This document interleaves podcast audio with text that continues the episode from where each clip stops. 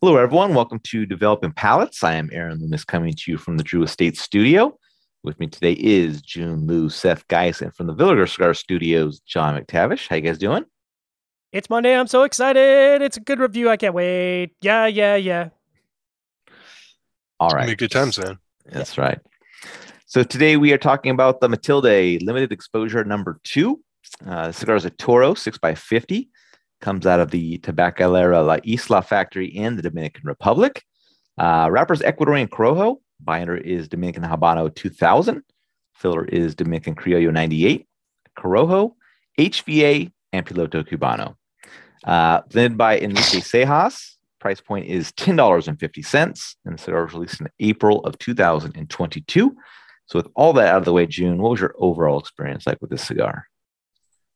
Um, I, I feel like this is the Matilde that I like and from the past, and and this is the the formula that that I know of Matilde, which is, you know, they make really flavorful cigars and they're balanced. They're not heavy. They're not nicotine filled and and you know strong. Um, so this basically is you know going back to the formula. Um, it got a lot of sweet, you know, um, bread breadiness to it, like a pastry kind of bread to it. Um, very nice accented cedar. Uh, some nice wood tannins coming through. Um, get more of that spice through the retrohale, which is typical, but um, it just kind of all of that plays well together. Uh, is is very cohesive in that sense. So, yeah, I enjoyed it. This is way better than number one. I didn't like number one. So, all right, Seth, what were your thoughts? Yeah, listen, I mean, the flavor profile was complex there was stuff everywhere. Um, cocoa, hay, you know, nuts. I was getting some cereal qualities. It was earthiness. Um, great burn and draw. Um, medium, medium, full strength and body throughout. A lot. Of, I, just, I mean, as June said, it's just complete opposite from the first release. I was I was expecting there to be a button there, but it was all good. No, it's just it's just a great stick. I mean, it was just I, I was in shock when I was smoking. I was like, what the? I mean, it really makes you wonder. John, hey, John, what were your thoughts? Uh, listen, man, the factory move was uh, was a good choice. I was also quite impressed uh, because the I think we did the Matilde number one not that long ago, um, yeah, just last year. Yeah. So, uh, unfortunately, it was still fresh in my mind, and I saw this on the review cycle. I'm like, oh man, okay. Uh, but right off the hop, I was like, oh, okay, what is this we're smoking? Um, spicy wood, creamy sweetness, uh, mixed earth spice, um, bread and creaminess, um, cinnamon, like just you know and lots of intensity and and lots of complexity and lots of layers and it just it continued to develop. Milk chocolate in the bottom half of the first third. Second third was bread spices and sweetness like just sort of like baked goods like baked bread uh, baked cookies um, creamy wood. I was just like oh my god like this is like night and day between the last cigar. And uh, last cigar was still pleasant just didn't quite have that same uh, level of complexity. Still had bread spices and dry wood. It just didn't quite harmonize in the same way. Burn was great. Uh, very good, I should say. Um, I had a had to do a touch up in the last third, which is a bit of a bit of a drag, and a slight slight resistance on the draw. And by slight, slight resistance, because people don't seem to understand what I'm talking about. This slight resistance beyond the perfect zone of a perfect draw. So it's you got a perfect draw. It's tighter than that, but not very much. Anyways, all that to say, wow, what a great cigar! Uh, can't wait to smoke another one. Aaron, what about you? Started with dense, slightly musty cedar cedar gained a toast note fairly quickly. Uh, second third saw some dry earth join in, and the final third saw the toast note transition to a light char, and the baking spice dropped out. Um, construction was absolutely perfect on what I smoked.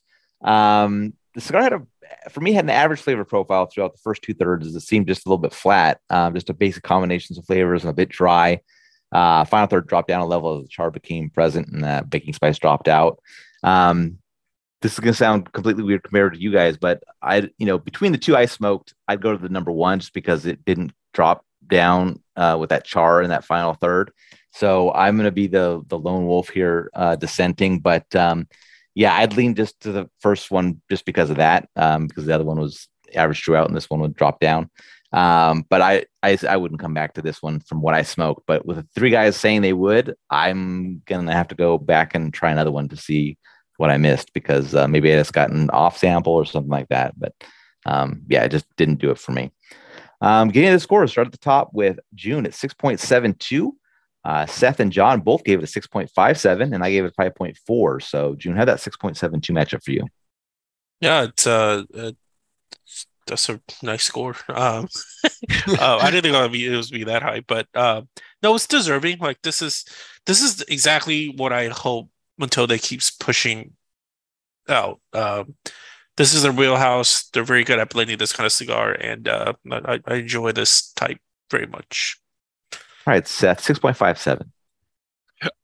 I mean, honestly, if if you go back to some of the early Matilde releases, I, I would say this is where, like, score wise, this is where Matilde should always be at the minimum. Yeah. This it, it, Mhm. it should always be higher. Um, I thought it was a really good blend. It's just, you know, they've done better stuff, but I think it's just there's so much excitement off of the last thing that came out. Um, it's just it, it was really enjoyable, and it's a cigar that I could smoke. The price is fantastic, but I could smoke this like all the time, and it's just. Go ahead, John. What was the price point? Ten dollars $10.50. fifty ten dollars fifty cents. Like I could, yeah. I mean, it's it's just one of those things that this is this is a blend I could smoke a, a lot of. So Yep. I really liked it. All right, John, same for you, six point five seven. Yeah, listen, man. I mean, the uh, you know, I even had a slight, slight, slight draw, slight burn issue. So you could say the the score kind of could be elevated from that. I, I think the um, the flavor profile is great. I'd love to see more like this, getting back to the roots of Matilde. I think you know if this is a result of the factory change, great. I can't wait for the next release. Um, but man, talk about a turnaround from the number one because um, yeah, Aaron. Yeah, my 5.4 matches up well. It was slightly below average flavor profile, but it had perfect construction. So those kind of gets it to that mid fives. But obviously, I missed something in a cigar with the rest of the guys um, enjoying it quite a bit. So you can disregard my review and go with these three guys. Uh, all right, final thoughts. Uh, number one, they follow up the original release, which also was a Toro, now with a Lonsdale, and talking with Enrique at the trade show. Sounds like they're kind of going to keep that kind of fashion. I don't think it's necessarily going to be a Lonsdale every time, uh, but there will be a second Vitola probably of this next year when they and Yeah. around the same time they launched the number three. So, Okay. um, Corona You know. Gordo would be hot. you think so? Yes. Yeah. Okay. Were you were you, were you talking to? Were you talking to Juan Cancel? Enrique. Juan Oh. Cancel. Why would Juan Cancel have anything to do with this? Because that's what protocol does. They they come out with the co- uh, a line and then they always do like Oh, Yeah, and they that's- come out with a new size protocol every year. mistake. Yeah, I got you. yeah, and yeah, like but they, Protocol, they and then followed they'll like the, they followed Lucero. they followed the certain size every time. Like they went You know. started Toro, then they'd go like Churchill, Churchill. short Churchill or Churchill, then they'd go Lancero, right? That would be the formula for Mhm. them. So Well, now they just do. Anyways, I don't want to talk about a different brand, but they now they just do freaking bundles of whatever shop exclusive. Yeah. Yeah.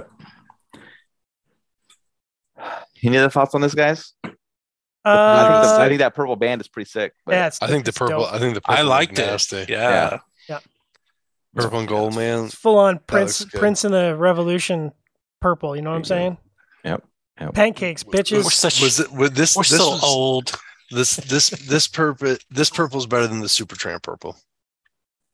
I think this Superfly, Superfly. Superfly. Superfly. Yeah, Superfly. Oh, Yeah, Yeah, this this is more like Superfly. classier, classier paper stock It's, kind it's, of. look. look. it's, Royal It's, it's Yeah. the royal Yeah, the other one. purple. It's like It's your the King's purple. Cape royal purple. Yeah. Yeah. It's the Minnesota royal purple, Vikings. and that was the That's right. temp Yeah. purple.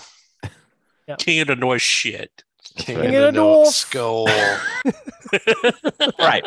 Uh, wherever you're catching this video, be sure to like and subscribe. Uh, read the full written review on the website. Follow us on the social media channels, and you can catch all of our review recaps on podcasts, iTunes, Google Play, and Podbean. You Thank you for tuning it. in. We'll catch you on the next one. Who is number Read two it. and who does he work for?